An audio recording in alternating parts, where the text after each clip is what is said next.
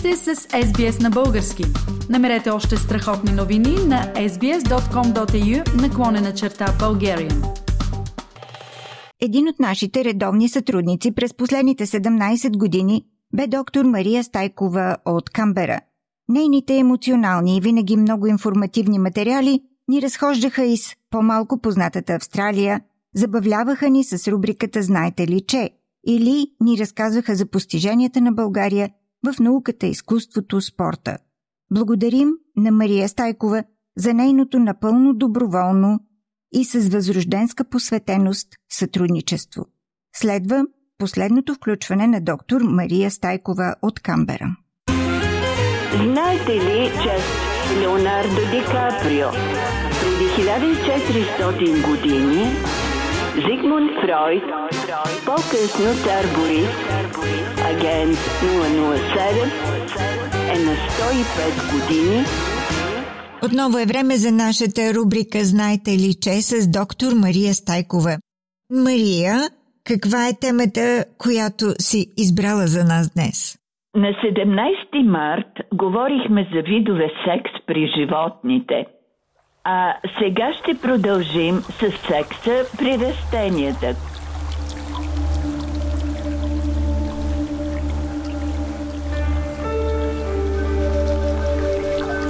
Мария, а също така растенията са се появили преди животните и предполагам, че разнообразието при тях е още по-голямо. Така ли е?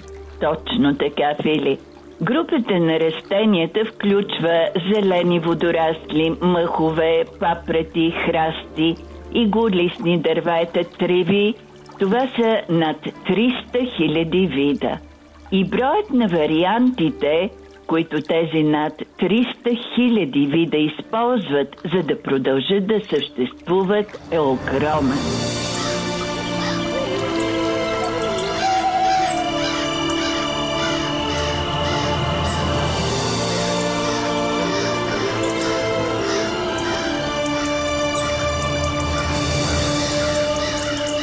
В такъв случай, нека преди да говорим за разнообразието при растенията, да ни кажеш кои са основните им характеристики, кое е това, което ги определя като растения.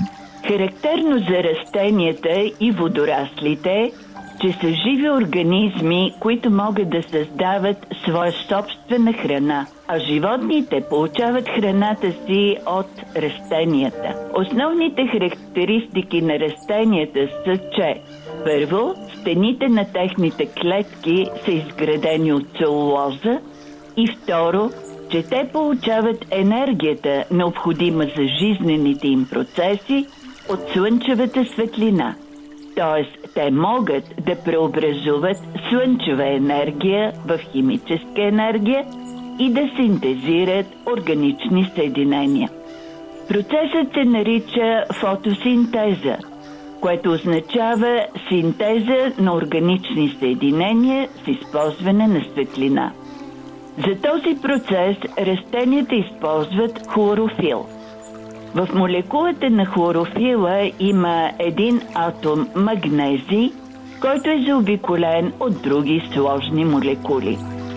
Интересното е, че по структура хлорофилът е удивително сходен с червения пигмент в нашите кръвни клетки, с хемоглобина.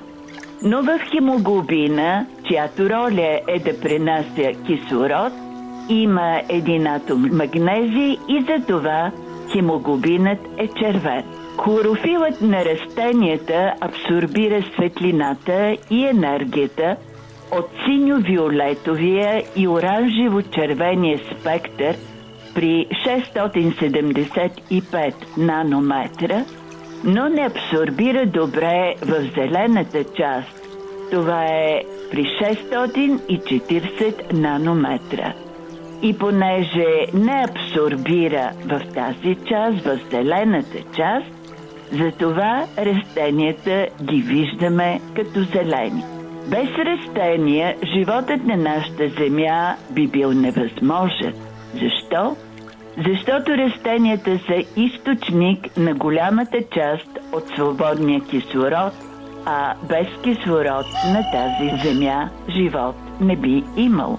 И второ, много важно, че животът на всички животни зависи от органичните съединения, които растенията синтезират от въглероден двуокис, използвайки слънчева светлина и животните по този начин освояват енергията, също слънчевата енергия.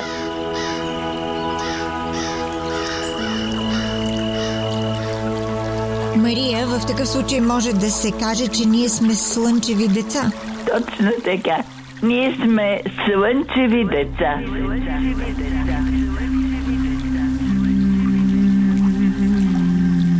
Защото нашето движение и мисли са възможни благодарение на растителните храни, синтезирани с слънчева енергия.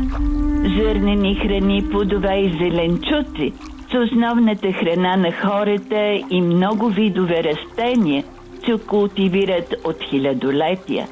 Растенията са били източник и все още са за много от лекарствата, преди да започне и синтетичното им получаване.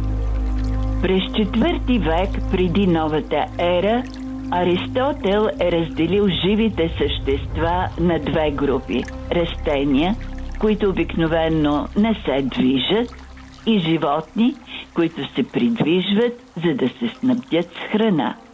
В систематиката Каро Линей през 18 век, т.е. 22 века след Аристотел, е дал на двете групи имената вегетабилия, растения и енималия, животни.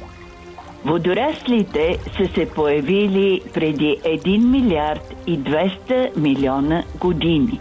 Казвам го, защото водораслите са растения, а сухоземните растения преди около 450 милиона години. Последната голяма група от растения, които се появяват на Земята, това са тревите – мисля, че това е голяма изненада, че тревите са най-младия вид растения. Да, те са се появили преди около 40 милиона години и през последните 10 милиона години, заедно с други групи растения, са развили и продължават да развиват нови механизми на метаболизъм, за да оцелеят при ниски концентрации на въглероден двуокис – и в топлите и сухи тропици. Но сега при високите концентрации на въглероден двуокис на нашата планета трябва да се приспособяват и към това.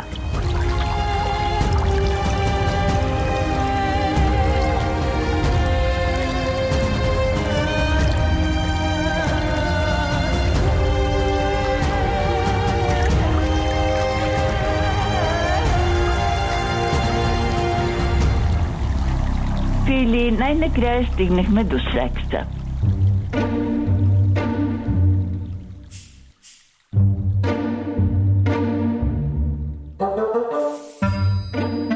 При растенията се наблюдават и двата типа на размножаване – безполово и полово.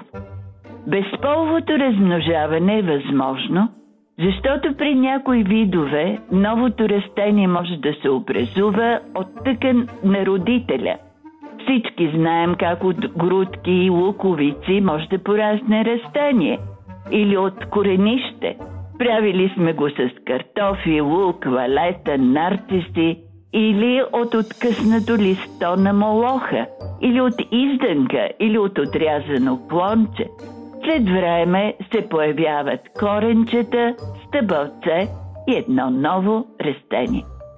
Предимство на безполовото размножаване е простотата.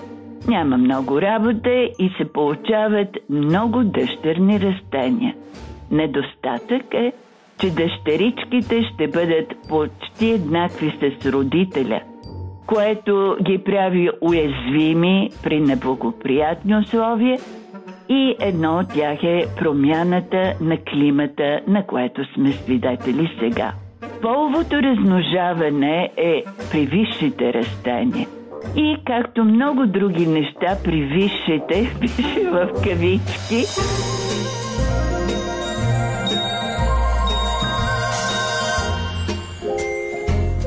то е страшно осложнено. Има много, много специалности, които се занимават в подробности с растенията. Това са земеделие, което е отглеждане на зърнени и фуражни култури, служещи за основна храна на човека и селско-стопанските животни, градинарство, овощарство, което е наука за отглеждане на зеленчуци и плодове, лозарство, което е за отглеждане и култивиране на различни сортове грозде и разбира се, винарството за преработката на това грозде до различни видове вино, без които не можем на празник, цветарство за отглеждане на цветя, декоративни храсти и дървета, за да ни е цветно и хубаво, за празнично настроение, билкарство за растения с лечебна цел или като подправки, габарство, както и лесовътство и дърводоби.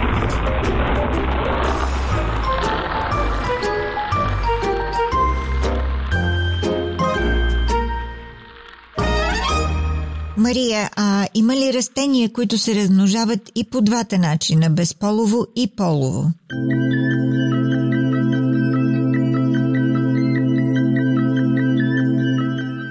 Ягодата е хубав пример, Фили, защото може да използва двата начина и то едновременно.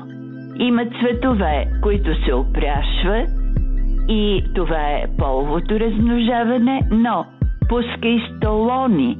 Това са дългите израстъци, които правят коренчета и нови растения, а столонът продължава да расте. Нека добавя, че в България ягодата е растението, което има едновременно цвят и плод и за това в народното творчество ягодката се отъждествява с девойка. Девойка, която цъфти, но може и да роди, може и да бъде майчица.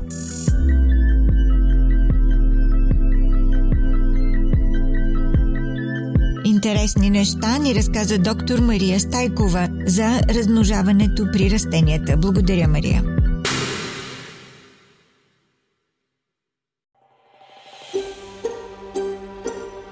Искате да чуете още истории от нас? Слушайте в Apple Podcast, Google Podcast, Spotify или където и да е.